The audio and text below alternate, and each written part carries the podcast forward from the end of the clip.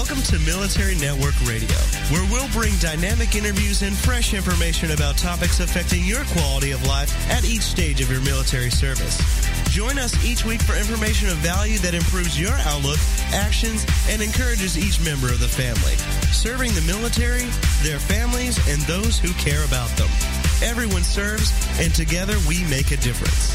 And now here's your host, Linda Kreter.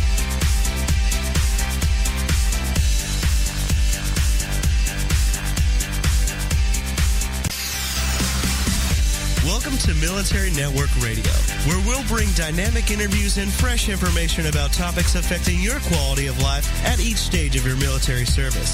Join us each week for information of value that improves your outlook, actions, and encourages each member of the family.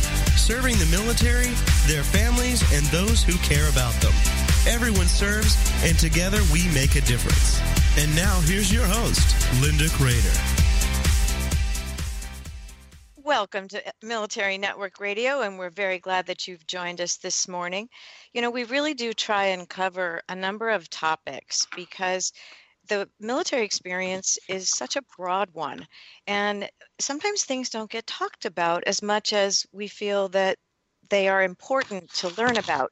So, we're going to be talking today about widowhood and what happens when your veteran or your excuse me your service member dies either in combat or at home or all sorts of things and we're going to be talking about the effect of the immediate notification the process the suddenness of the death and what it means and we will talk about this from all different perspectives, including how you come out on the other side. So I'm joined today by Jason McNamara. Good morning, Jason. Hey, good morning, everyone nice to have you back on. I don't know if you're in San Diego, so you're not experiencing this 15 degree stuff that we have. That's right. oh, I'm so green. I'm transporting myself there mentally. But let's talk about sudden death and notification in the family. Sure. Because it's very abrupt, no warning, generally speaking, and it can be especially cruel because of timing. Can you speak to that? Yeah, sure. I, I mean, the the reality is um, is that there's not really a framework that that creates a supporting mechanism for something like this. Um, we experience it overseas when we're deployed, and we may or may not have lost um, service members or our fellow brothers and sisters in a deployment. And you know, there the, the pieces that come together in a quick in a quick way um, aren't really a supporting mechanism, and so the, the troops and the loved ones at home and the family members, um, they're all left uh, to sort of navigate through some of these uncharted waters. And so um, I think it's a lonely period, and it's a topic that I'm excited to talk about today. Yeah, I know. I, I agree with you. And um, lonely period is an excellent way to put it because let's face it, any death in the family makes you reflect on dates, makes you look at uh, what was what you were anticipating. It cuts abruptly into your expectations and anticipation of the future, and I think it there's never good timing, obviously. But the hard part for me, as I reflect on it, is that there's no time to say goodbye. I know that when you're preparing for deployment, they do talk to you about, you know, here's the letter you write, here's what you do. And while everyone is given instructions, if you will, there's a lot that's left unfinished. Would you agree? Totally, and I, I think there's something that's really important, and this speaks more towards the the family members and the loved okay. ones. But the, the, the idea of a confirmation bias, right? So this idea mm-hmm. that your loved one is getting deployed, mm-hmm. and immediately you have fears that are instilled in you because of that notification. Um, and you know you're sort of waiting under your breath for uh, for them to any moment or any any inclination of communication that they're still alive. But in the the sad moments where they actually don't make it back, or there is a sudden death, um, you know, you have now another piece of evidence that confirms this this fear, and so you start to feed off of it and so that piece is really um, I would say taxing on, on the loved ones and on the mm-hmm. support mechanisms that are around the veterans. And that becomes something that is um, difficult to shake. and and that that model gets replicated throughout. At least my experiences in dealing with with my brothers and sisters that have fallen have have been that their family members take that experience and replicate that in other experiences throughout their life. And so there's this sort of um, ripple effect, if you will, mm. that that applies not only to to them in the immediate instance, but also future uh, experiences and exposure. You know, it, it's true, and I think fear and the complete loss of any control over the situation for the family members at home. You you you may try and, and learn over time to manage those fears and the concerns and the thoughts, but if you see a notification team come into the community, it affects everyone in that community. Yep. That's right. Absolutely. Okay, well, we are going to be talking today with Amber Baum, a veteran herself who was married to another veteran, and we'll let you uh, hear her story from her. She and I recently met online, and I loved her story because it was compelling in the hope that it brought out of the tragic event, the loss of her husband. And it's a wonderful story of how you can take the worst things in life and turn them around and leave a legacy that's very positive and uplifting. And I know that's hard to believe those two things, you know, death and uplifting, but Amber has done it. And it is just a, with really amazing respect, that we welcome you, Amber, to Military Network Radio this morning. Thank you. It's such an honor to be here you know when you and i spoke we had a very long conversation yeah. and and i i don't want to give your story out so i'd like you to tell us a a brief synopsis of you know when you met ryan and what happened in a very short period of time if you look at the scheme of things and and just set the stage for what we'll talk about today. Oh great. Thank you. Um, so ryan and i met um, in combat medic school down in Texas. I joined the Army when I was in high school. He joined it a little bit afterwards. Um, and our my maiden last name and his last name were close, so he was standing right in front of me in formation. And uh, before we knew it, we we were dating. And um, after graduation from that school, I went on to college, and Ryan went on to several other schools, um, airborne school and ranger school.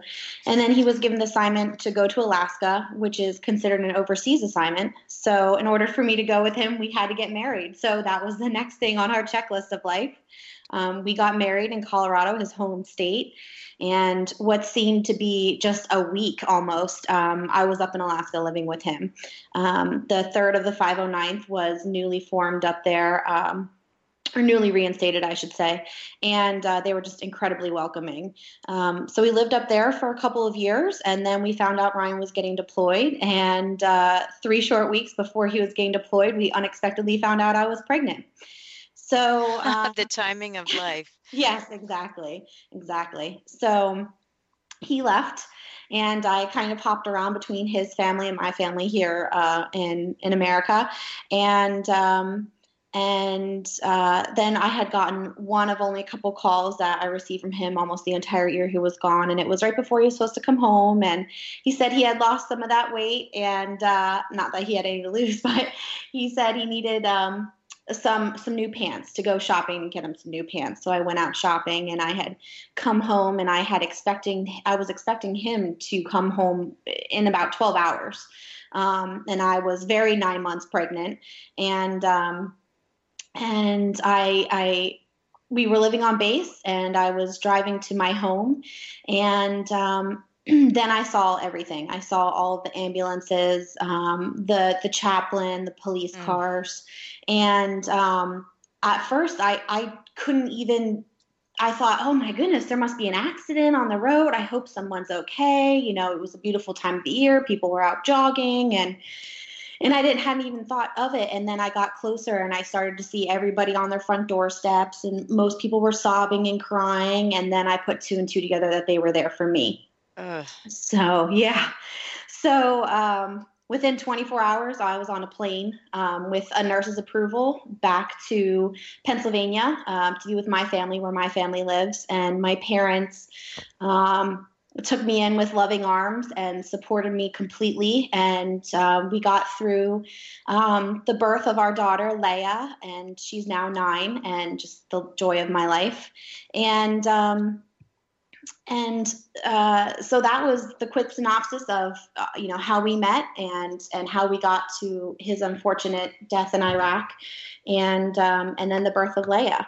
Um, and then after Ryan was killed, I was just I was so lost. I couldn't find life to meeting. Um, he was my life, my meeting to life, and um, it was then that I came across some very um, wonderful military specific nonprofit organizations that helped me find purpose in grief, and that purpose was community service.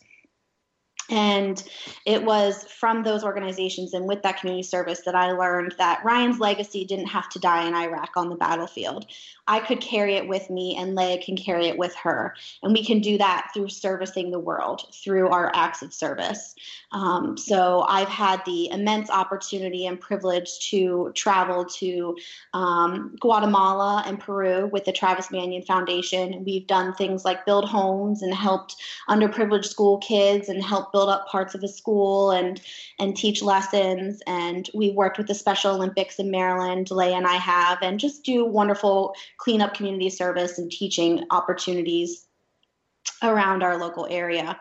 Um, and in every place, we honor Ryan and she honors her dad. And it's through that that we attach immense pride and joy um, to his death. And it, it has a purpose on this earth. So while Ryan's physical body might not be here, we can ensure his spirit is. And uh, it's, it's a beautiful thing. And it, it took our grief journey from struggling and hopeless wandering to excelling and thriving. And you know, uh, Amber, I love this. We're coming up on our first break, and I want to make sure that we don't um, lose the bits of the story. But thank you for sharing that. I know that wasn't easy, but very important to hear about. And so we will go on a short break. And then after the break, Amber will talk more in detail about that journey that she just summed up in about 10 seconds at the very end. And we look forward to hearing more. You're listening to Military Network Radio, and we're talking with Amber Baum of Widow Confidential. And we will be back after these short messages.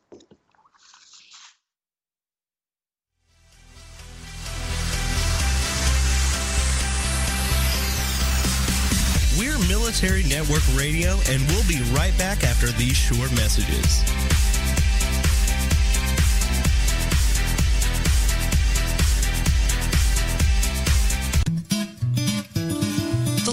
Women Voters reminds you that on Election Day, we are all equal. Please join your friends and neighbors by registering to vote and going to the polls November 8th. Visit www.vote411.org to find out who will be on your ballot and how the voting process works in your community. This election is about our future, and we all need to weigh in.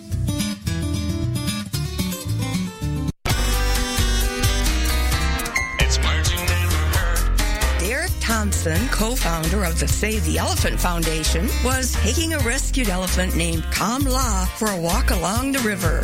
As they were walking, Derek decided to stop and take a dip in the water. But when he called to Kamla, who was waiting on the shore, the elephant thought he was in trouble and came running to his rescue. Kamla charged through the water, sheltering him with her body and offering her trunk for him to hold on to. What's another word for a trained elephant? A kumki. Elephant trainers in Asia are known as mahouts. And the padded seat or saddle used to ride on an elephant is called a howdah. Kamla and her mother Bai Tui are among the 70 elephants the foundation has rescued since its inception. It's I'm Carolyn Davidson, and you can have fun challenging your words you never heard vocabulary with my free app, Too Funny for Words. Welcome back to Military Network Radio, serving the military, their families, and those who care about them. Together, we make a difference. Welcome back to Military Network Radio. We're talking with Amber Baum about Widow Confidential and the loss of a service member and what that feels like.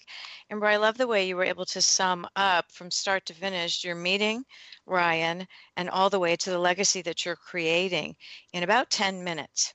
And I imagine that is something that you have spoken about many, many times before. But I'd love it if you would let us go back and talk about some of those details in between, because I think others, having gone through this or wondering if they may go through it someday, can learn a great deal from your experience. So if you're okay, let's go back to Alaska. You were pregnant. Yes. Ryan left for Iraq. Yes. And you only spoke three times in eight months, you told me. Yes. And so then how did you even find out that you were having a girl and and what was his response and and what was that time period like? Oh my goodness. I'm so glad you asked that because it's one of my favorite memories from his deployment. Um, so, you know, I pretty much did the pregnancy thing on my own back in the States um, as far as him and I.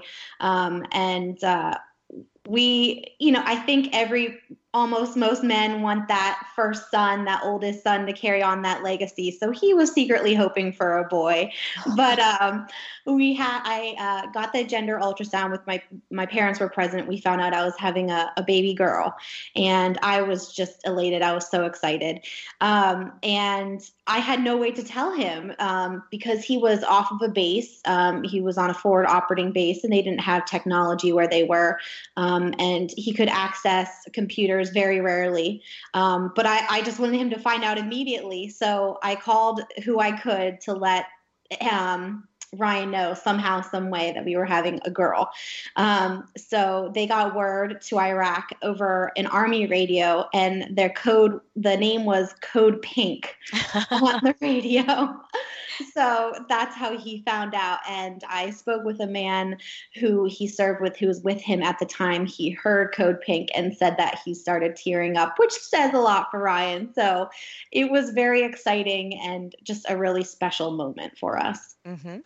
I, I want to unpack that just a, a, little bit deeper, if, if I can. Um, the this whole idea of um, carrying your pregnancy um, really in absence of of your supporting partner.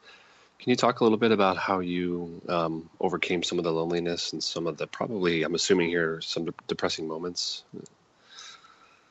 You know, I didn't really go through too much depression. I had an amazing pregnancy. Um, it was easy for me. I loved, I loved being pregnant. I loved the thought of being able to um, build and grow our family.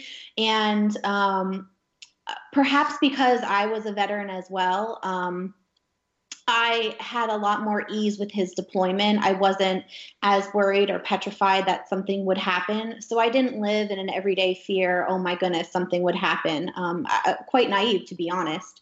Um, and uh, so I didn't have too much stress behind it. I had a great support system um, with my friends and my family, and my hometown was very good to me. And um, it, it was just honestly checking off days on a calendar. We uh, arranged Ryan's uh, mid tour leave to where he could come home right around the pregnancy. I mean, the birth of our child, um, and and so it was just a check off list. It wasn't really a worry for me. Um, it was the support that was put in around me through his unit in the military and through my family and friends that I was able to to get through every day and just almost be excited like a countdown to Christmas but it was a countdown to him coming home and us having a baby.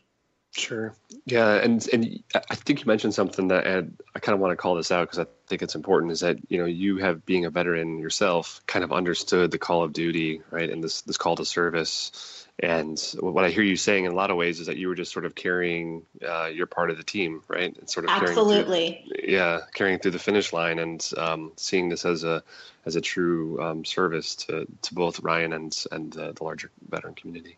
Absolutely, in a military relationship, there you yeah. know uh, there are two people in that military yeah. service, and and being at home and being the partner to someone who is deployed is is just as strenuous. Um, in in some ways than uh, you know to to carry on.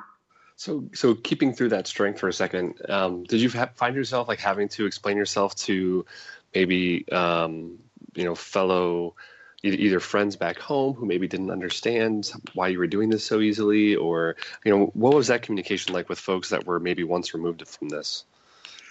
I had a tremendous amount of support. The general population was incredibly supportive of me. Um, my hometown, uh, which is Gettysburg, Pennsylvania, they're very patriotic there, and I had immense support. His hometown, Aurora, Colorado, they were very supportive of me. Um, I, I, had a tremendous amount of, of love coming my way. And especially when I was back in Alaska on base, it was I never went a day without somebody visiting me and making sure I was okay, whether it was from his rear D or whether it was one of um, his partner's uh, wives or girlfriends coming to check on me. It was it was never a dull moment, and um, you know perhaps it was all in in a you know a grand scheme to keep me busy and keep my mind off of things but it, it really it worked out. And i was i was very supported. Um, i felt more supported pregnant to be honest. And this is kind of a, getting onto a darker side but i felt more supported pregnant than i did as a widow. Um, so so when i was pregnant it was it was wonderful i had an amazing experience I think we're I think we're going to unpack that part a little bit later, uh, for, for, sure. We are, but yeah, right, right. Um, I, I just I don't know. I, I just feel like I, I want to say thank you for everything that you do. Um, both during this time. Uh, I don't really have. it's very, very few times that I have um, a loss of words or um, not not a podium to talk from because I like to hear myself talk. But um, just thank you for everything, and uh, from one veteran to another, my heart goes out to you. Thank you. You know, speaking of that, Amber, um, at some point you were discharged from the Army, separated out. Difficult process, although necessary? Um, you know, looking back at the time, it was, you know, emotions are, are wild. You have so many secondary losses when, you know, the primary loss is the person who died, but then afterwards you have your your your loss of everything else that kind of comes crumbling down after it. And uh, my emotions now, compared to what they were at the time, are different. Um, at the time i was just angry at everything um, not necessarily at the loss of my um, my cert my time in service but just angry in general that was a grief stage that i was stuck on for quite some time but um, i had an immense support system looking back in in my in my unit that i was in um, my my peers and my superiors were incredible. Um, some of them are still in the military and still to this day support me um, from afar uh, with support and um, moral um, moral love. Um, so when Ryan was killed, um, we didn't have a family care plan. Which, if you're in the military, you you know what a family care plan is if you have a family. So because of that, um, I was honorably discharged from the military as a sole surviving parent. In the case where if something were to happen to me, Leia would be an orphan, um, and the military doesn't allow that anymore for good for good reason. Um, mm-hmm. So I, I was discharged um, shortly thereafter Ryan's death, and um, kind of went on my next journey of life to find out what I was going to be when I grew up.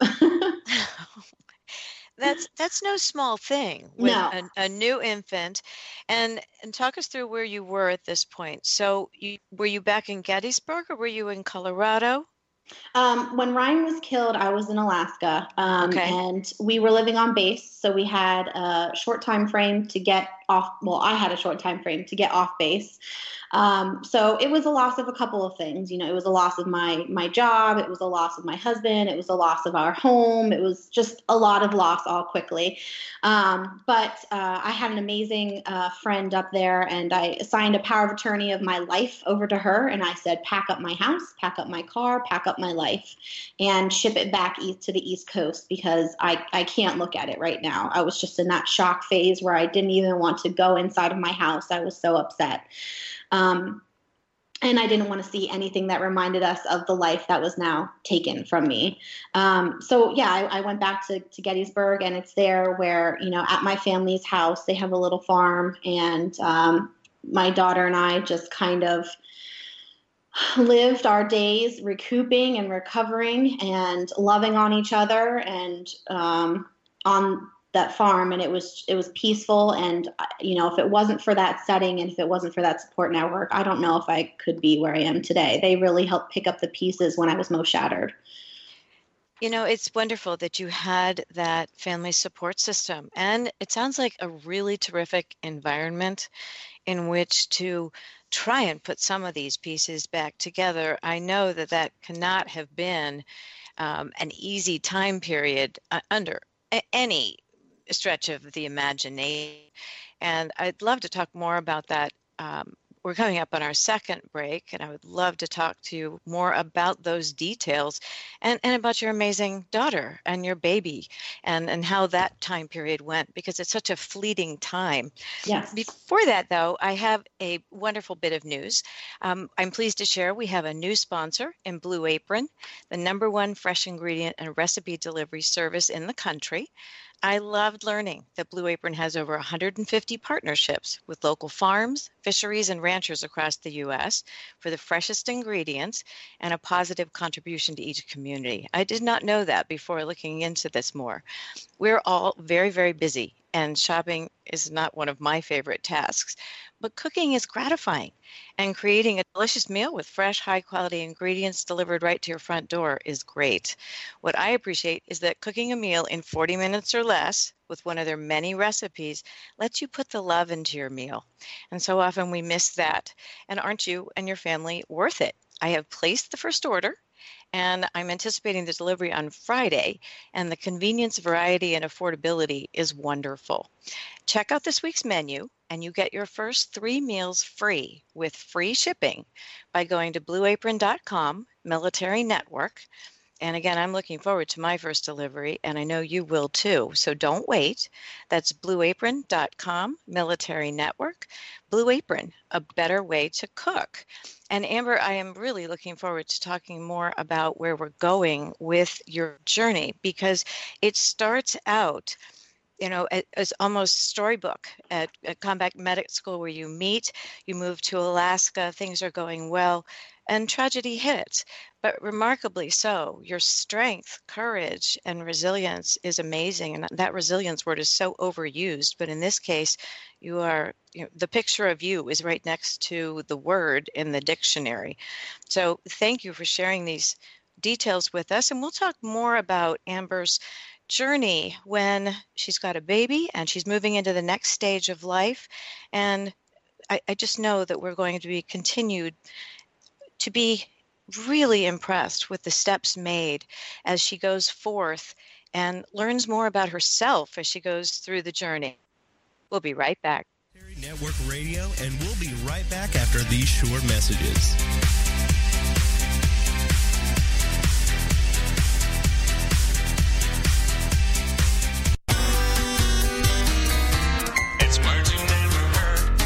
Are some tips from the popular UK internet site BuzzFeed to help make your life a little more fun. Next time you catch a cold, try adding a touch of magic by holding a handful of glitter in front of your mouth just before you sneeze. By the way, here's a word coined by a Canadian disc jockey for that feeling you get just before you sneeze.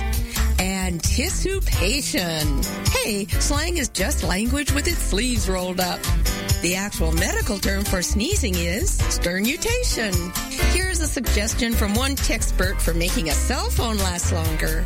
You can double the battery life of your cell phone by simply putting the darn thing down. Well, that's plain old rumble gumption, which is another word for common sense. Carolyn Davidson, and you can have fun challenging your words you never heard vocabulary with my free app, Too Funny for Words. Are you looking for something more in your life or business? More success, more stability, more happiness? It's all out there waiting for you, but it doesn't just happen. You've got to go get it. Make it happen with Michelle McCullough, where motivation and strategy intersect. Michelle is a serial entrepreneur, acclaimed speaker, and the Woohoo Radio Network's resident business and success strategist. Michelle has the smart strategies and experience to help you improve your life and take your business to the next level. You've got big dreams. You've got big vision. Now it's time for you to make it happen. Welcome back to Military Network Radio, serving the military, their families, and those who care about them. Together, we make a difference. Welcome back to Military Network Radio. I want to correct a mistake I made in the Blue Apron address. It's blueapron.com forward slash military network. Blueapron.com forward slash military network. I believe I left out the slash, my mistake. Amber, let's go back to talking about you're in Pennsylvania. And you know, they always talk about the the stages of grief. And uh, you know, I'm sure you were given all the books and, and were tapped into the military nonprofit for grief. And talk a little bit about how that felt with your brand new baby. And I'm so glad you had your family around you because having that first grandchild and, and being around family members has to help a little bit. Yeah, it, it was wonderful. You know, I always say Leia and I have an incredibly special bond because we're more than just mother, and daughter. She, I look at her in in some ways as my savior. Um, I don't know where I would be if it wasn't for wanting to push forward because of her and because of her love and her support. Um, so having Leia was just the greatest blessing in life, and I think that it was you know, in my own way, whether it was or wasn't, I rationalize it as, you know, Ryan's greatest gift that he could have ever given to me and his parting token from this life. Um, and she is, oh man, she is my whole world. She, uh, she's really something quite special. And, um, and she has a light and life and energy to her that, and I, obviously I'm partial, but, uh, you should be phenomenal. She's really great. And it was wonderful, you know, having my parents be able to experience every single day the first few years of her life. Um, and uh, they're incredibly close. Um, and it warms my heart to be able to see them be so close to her. And even when she gets mad at me, which she's coming in that tween stage, so sometimes it happens she'll want to storm off and not talk to me, but she'll call her grandparents and talk to them. So it's really warming knowing that you know she has them to to be her her uh, her brick and mortar when she's mad at me. I think that's a wonderful thing to have. You know, the multi generational um, connections are, are not to be minimized. They're fantastic. Yes. Can we ask what happened with Ryan's family? Did you stay close to them? You know, um, the first few years of Leia's life, I want to say up until she was about four, we were extremely close with them. Um, we had ups and downs. Um, you know, grief grief does something to everybody. Um, the last couple of years, we haven't been as close, um, but um, we still make sure that you know we're able to honor Ryan's legacy in the, in the best way that we can. Makes sense. So you had a brand new baby. You have this grief to uh, grapple with, um, mm-hmm. for lack of a better word. And yet you sound so remarkably together. Were you together during all of that period, or was there any time period that you said you were angry for a while? But what was more of the journey like? Oh, no, I was not together. uh, not at all. Um, I, I was shattered in a million pieces. Um, and I always say that, you know, every bit that helped me, my family, the networks that were around me, the military nonprofits, um, everybody gave me the legs to stand on when I didn't have any, um, especially Leia. Um, and and grief ruled my life for a very long time. And I had a neon blinking sign on my forehead that said widow. And everywhere I went, I wanted people to know I want I pulled my widow card. Don't mess with me. I'm a widow. Please don't do this. I'm a widow. I just I couldn't deal with it. I, I had no meaning to his loss. And he was young. He was only in his late twenties and and he never got to meet his daughter and it, i just i couldn't I, I couldn't deal with it. And for that i was angry. I just walked around with a chip on my shoulder. And i think before then i was so naive and i said yes to everything the world had to offer. And i trusted in the world and and the world kind of turned its back on me or so i felt. Um, so yeah I, I was i was stuck in anger for a long time in grief. Yeah i think that's probably um completely expected, right? I mean, mm-hmm. that's sort of the pathway, um, at, least in my layman's understanding. But I, I want to talk about something that I think we talked about maybe 20 minutes ago, and that is Um, you were used to receiving this sort of overwhelming support in the military during your pregnancy and during Ryan's deployment, and that feelings and and those uh, support mechanisms um, didn't necessarily transfer over as you right. became a widow. A, widow. Can you talk more about that? And, yeah, and your experiences and and also very curious about your expectations now because once you know here you had a support mechanism during a crisis that you had become accustomed to, and now what you were experiencing was sort of contradictory to that. Right. Yeah, um, that's a great question. So when you're in the military, your family, you know, it is one big family, and it is, um, you know, barbecues every night, or you know, just you always have somebody. You're never alone. Um, and when Ryan was killed, um, you know, not for a lack of character amongst anybody. I'm not attacking anybody's character, but I kind of became that scarlet letter. You know, uh, the wives didn't want to be near me anymore because I was the lady that reminded them that their husbands could die. Um, and the men did not want to be around me because I was the lady that reminded them that their best friend did die. And I was the lady that reminded them that they saw Ryan alive and well one second and being put onto a helicopter dead the next second. So, um, I was that person that reminded everybody that life was short and death could easily happen. Um, so my military um, support system from his unit drastically fell.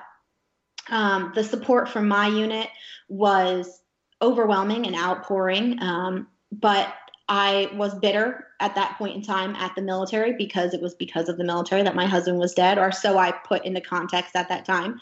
So I, I turned my back on them and not not in a in a mean way, just kind of went silent, radio silent, and um, and uh, so didn't you know didn't really open up to them about that. But also i personally felt that in the we're operating in the civilian world um, as a woman without a ring on her finger anymore and with a newborn child and i was 21 years old um, i received a lot of unwelcoming comments, unwelcoming questions, unwelcoming stares, especially when Leia, as a newborn, was throwing a fit or crying or, you know, teething, whatever have you, in the middle of the store. And people, you know, did not want to hear my child crying and was wondering why I couldn't do it all and was wearing two different shoes in the grocery store and my hair was a mess. And it was, it was, it was a tough time. Um, and um, the support was very, um, it, it, was a lack of support to be honest. It was quite critical. Um, and another part of grieving um, especially as a military widow but you know a lot of a lot of widows who are not military um, have a set of expectations placed upon them by every single person they know. Um, and that set of expectations is what is how are they going to raise their child now that the husband's not there? Oh, well, Ryan wouldn't have wanted this, or Ryan would have wanted this, or mm. Ryan wouldn't have wanted you to do this, or Ryan would have wanted you to do this. And are you sure that's honoring what Ryan would have wanted you to do? And the person who dies automatically gets put on a godlike pedestal Mm. And nothing you do is ever good enough for that pedestal. And, um, you know, everybody wants you to live a life and to parent as though two people were still alive, but only one person is. So it was very, very challenging. You know, Amber, you talk about the judgments that you mm-hmm. were given, um, and you were so very young. To manage that kind of uh, condemnation, I'll call it, um, at, at a time that you were very fragile.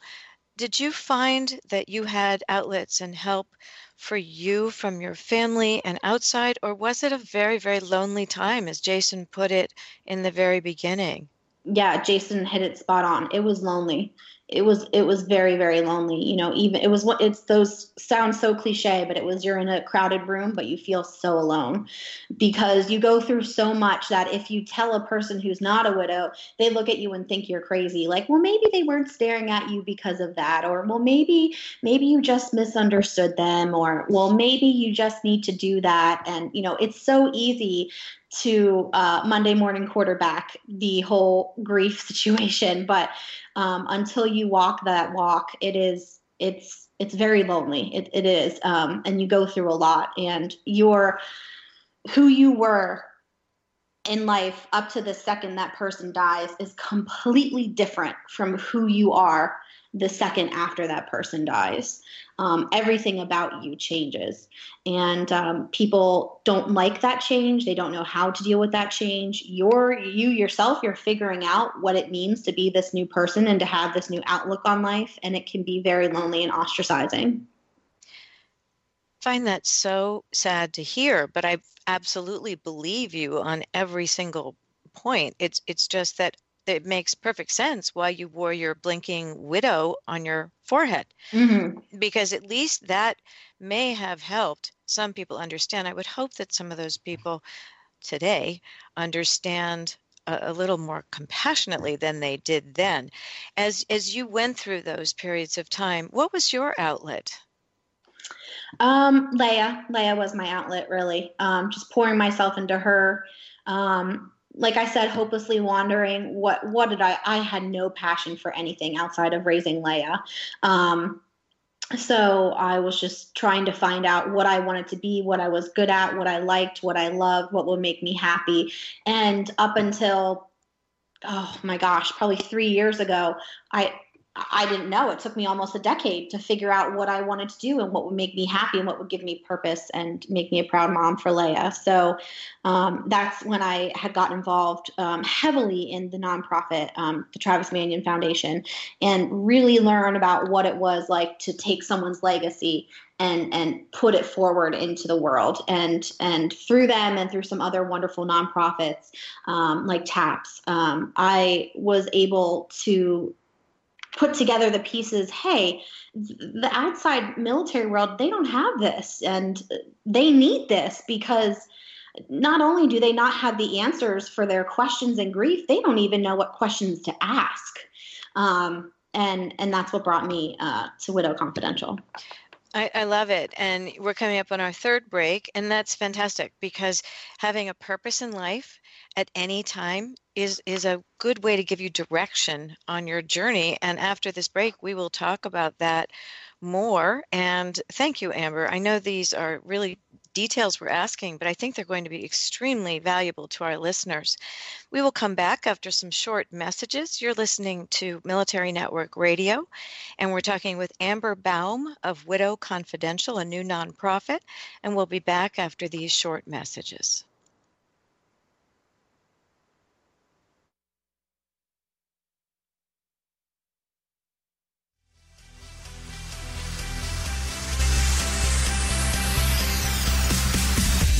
Military Network Radio, and we'll be right back after these short messages.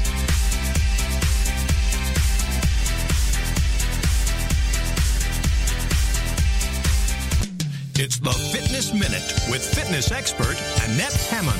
To lose weight, we know that each day we need to burn more calories than we take in through eating, and exercise burns more calories. According to Discovery Health, a 150 pound person will burn about 60 calories while taking a one hour nap. One hour of sitting and watching television burns about the same. But if that 150 pound person takes a one hour brisk walk, then say goodbye to more than 250 calories. Cardio exercise like running, biking, swimming, and brisk walking are the best modes of exercise to burn the highest amount of calories and will get the endorphins flowing in your body. Those feel good neurotransmitters boost your mood naturally. So use exercise to burn calories, lose weight, and to feel good.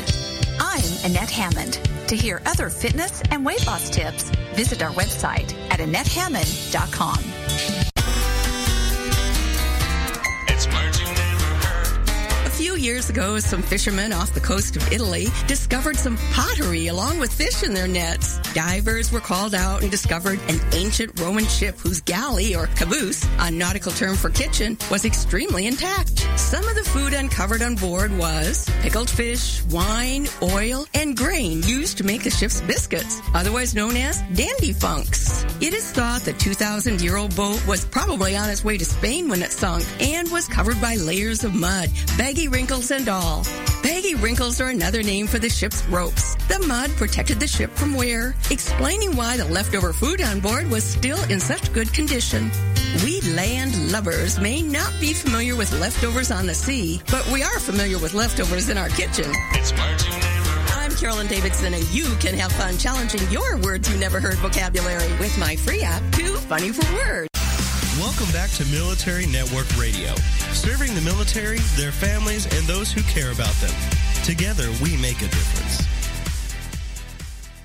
Welcome back to Military Network Radio. We're continuing our discussion with Amber Baum and Widow Confidential.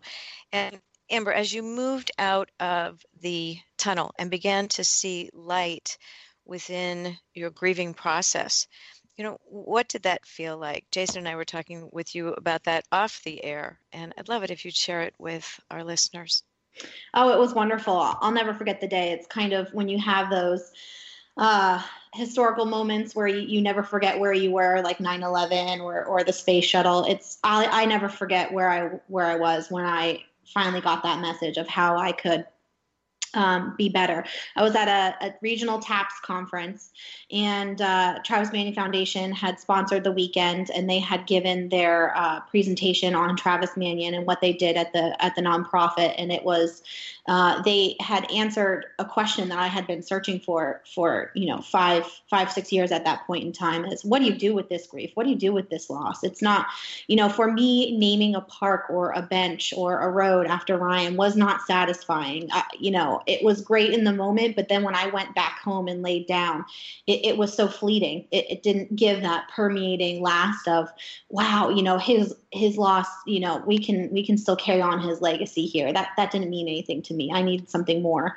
Um, and because i was in the military and i'm so service driven and and really want to give to my my fellow man and woman um, i needed something more and and that's when i the proposition of of service was was shown to me and uh, I, I ran with it i fell to my knees i sobbed a little bit and it was the answer i had been looking for forever um, my first opportunity with them was to go to Peru. Um, we hiked uh, for 10 days up some mountains, some really high mountains. mm-hmm. uh, our Machu Picchu, to put put it in perspective, Machu Picchu was lower than our base camp of where we hiked. Um, and wow. I am not your most wonderful physical specimen out there, so it was a challenge in every way, shape, and form. And it was mind over matter because my body couldn't do it, but um, my I I had to push myself out of my comfort zone. You know, when you grieve as a widow, you you build this bubble, this safety bubble around you, and everything in this bubble you control. You become a control freak of this bubble because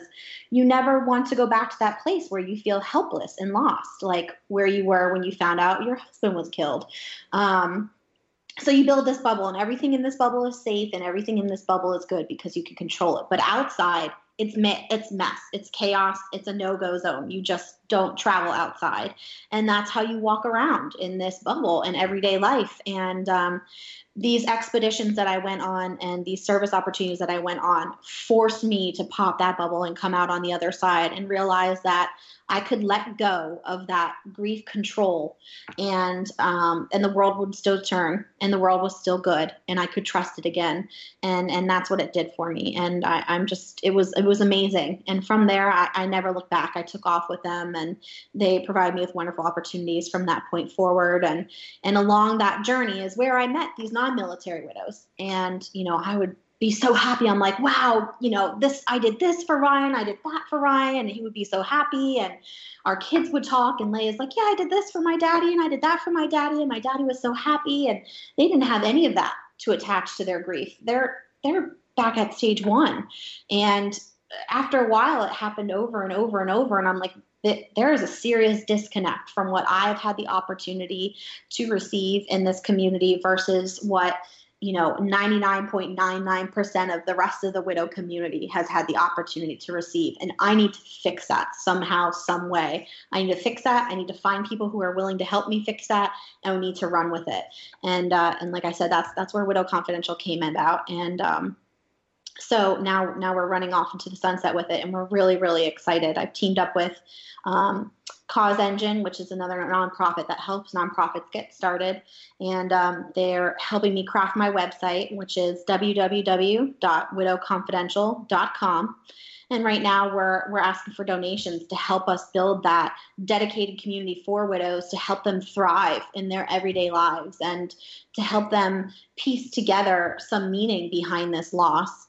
And um, and we're in, we're in the baby steps um, and we just need some help to to get to that next place where we can help these these women.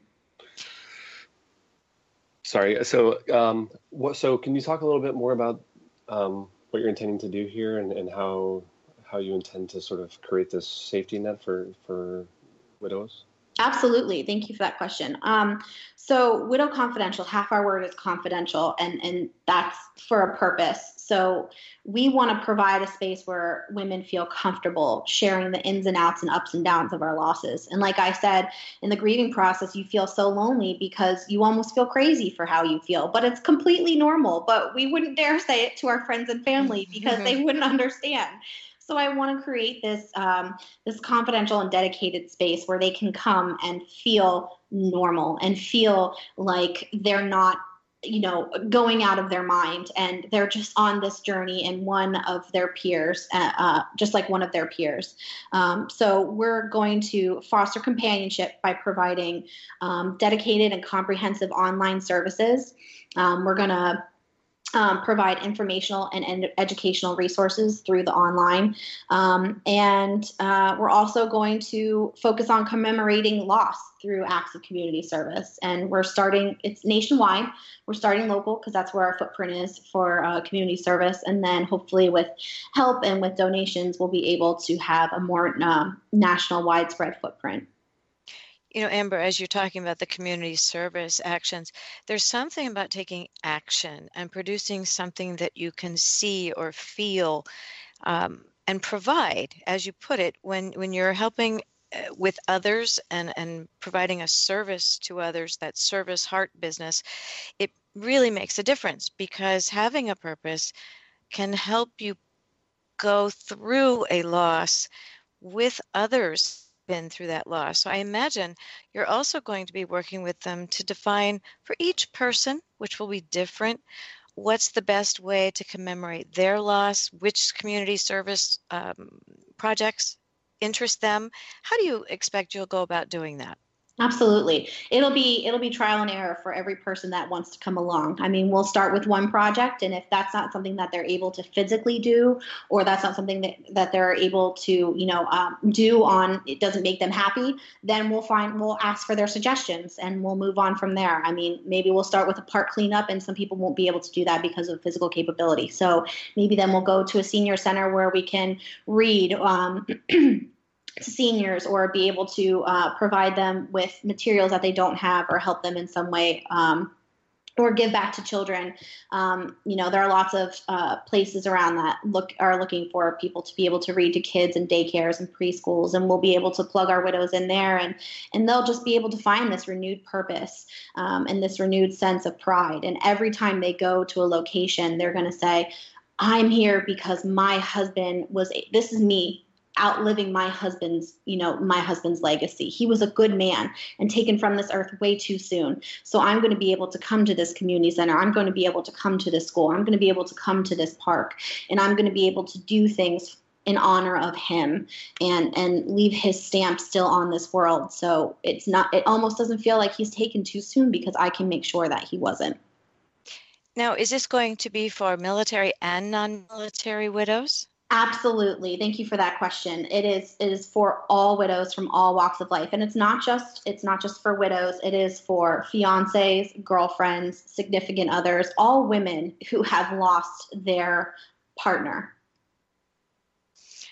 That's a huge undertaking and wonderful to to fill a niche that is absolutely needed. I, I think that oftentimes people go through their own experience. It's a very personal experience, and they they just move on and, mm-hmm. and leave all that sadness and grief behind. What you're doing instead is taking that grief and turning it into positive acts of service. And I have no doubt you will also help so many others with your attitude of optimism and gratitude. I, I can't minimize that enough. That is what comes through as you talk to us. Looking back, what are you most grateful for along that journey? Mm, I'd say my family my daughter's just been so wonderful and my family you know it, it's not easy. When you live together and when you're grieving the deepest darkest parts of your souls come out. And um, everybody was able to you know who's still around with me to this day was able to love me despite you know all of the topsy-turvy emotional and uh, and dynamic personality changes that i had went through. And i'm i'm so grateful for them. And i'm also grateful for my fellow widow peers. They are immensely supportive and they're amazing women. Um, I have a, a, closed Facebook group where we have um, almost 1,500 widows as members and hearing their stories every day and the everyday things that we share from uh, you know going dropping our kids off to school to the loss of pets to you know um, great accomplishments just being able to be in that community with my peers and in hearing their stories um, is great. It, and it's so healing and uplifting and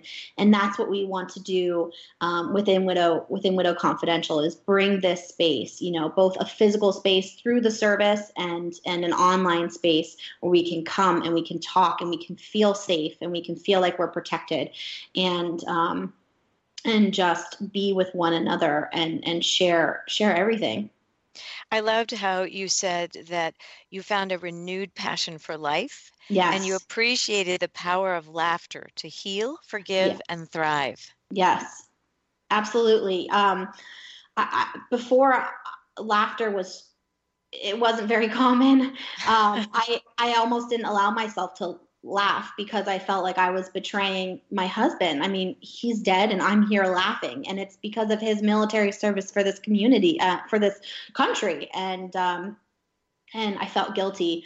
But um, but now I don't because I can do so much good because of him and through him and for him and and and for all of them, for everyone who's had a loss, whether it be medical, um, homicide, uh, suicide. Uh, I mean, you name it, whatever the loss is, um, you know, there's there's so much character and purpose behind that life, and and it's because of their spirits and their souls that um, that I, I'm able to thrive and be happy.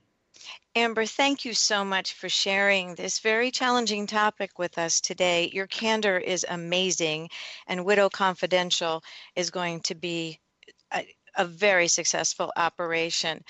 Uh, that would be found at widowconfidential.com, and we'll post that along with our article later on when we post this show.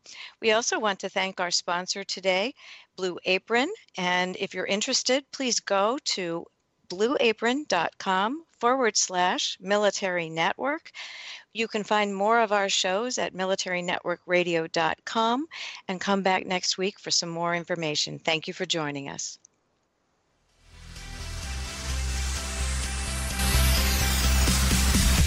Thank you for tuning in today to Military Network Radio. You can find our show at our website, www.toginet.com forward slash Military Network Radio. Also, www.militarynetworkradio.com and in iTunes under Military Network Radio. Join us next week when we bring you another program to enhance your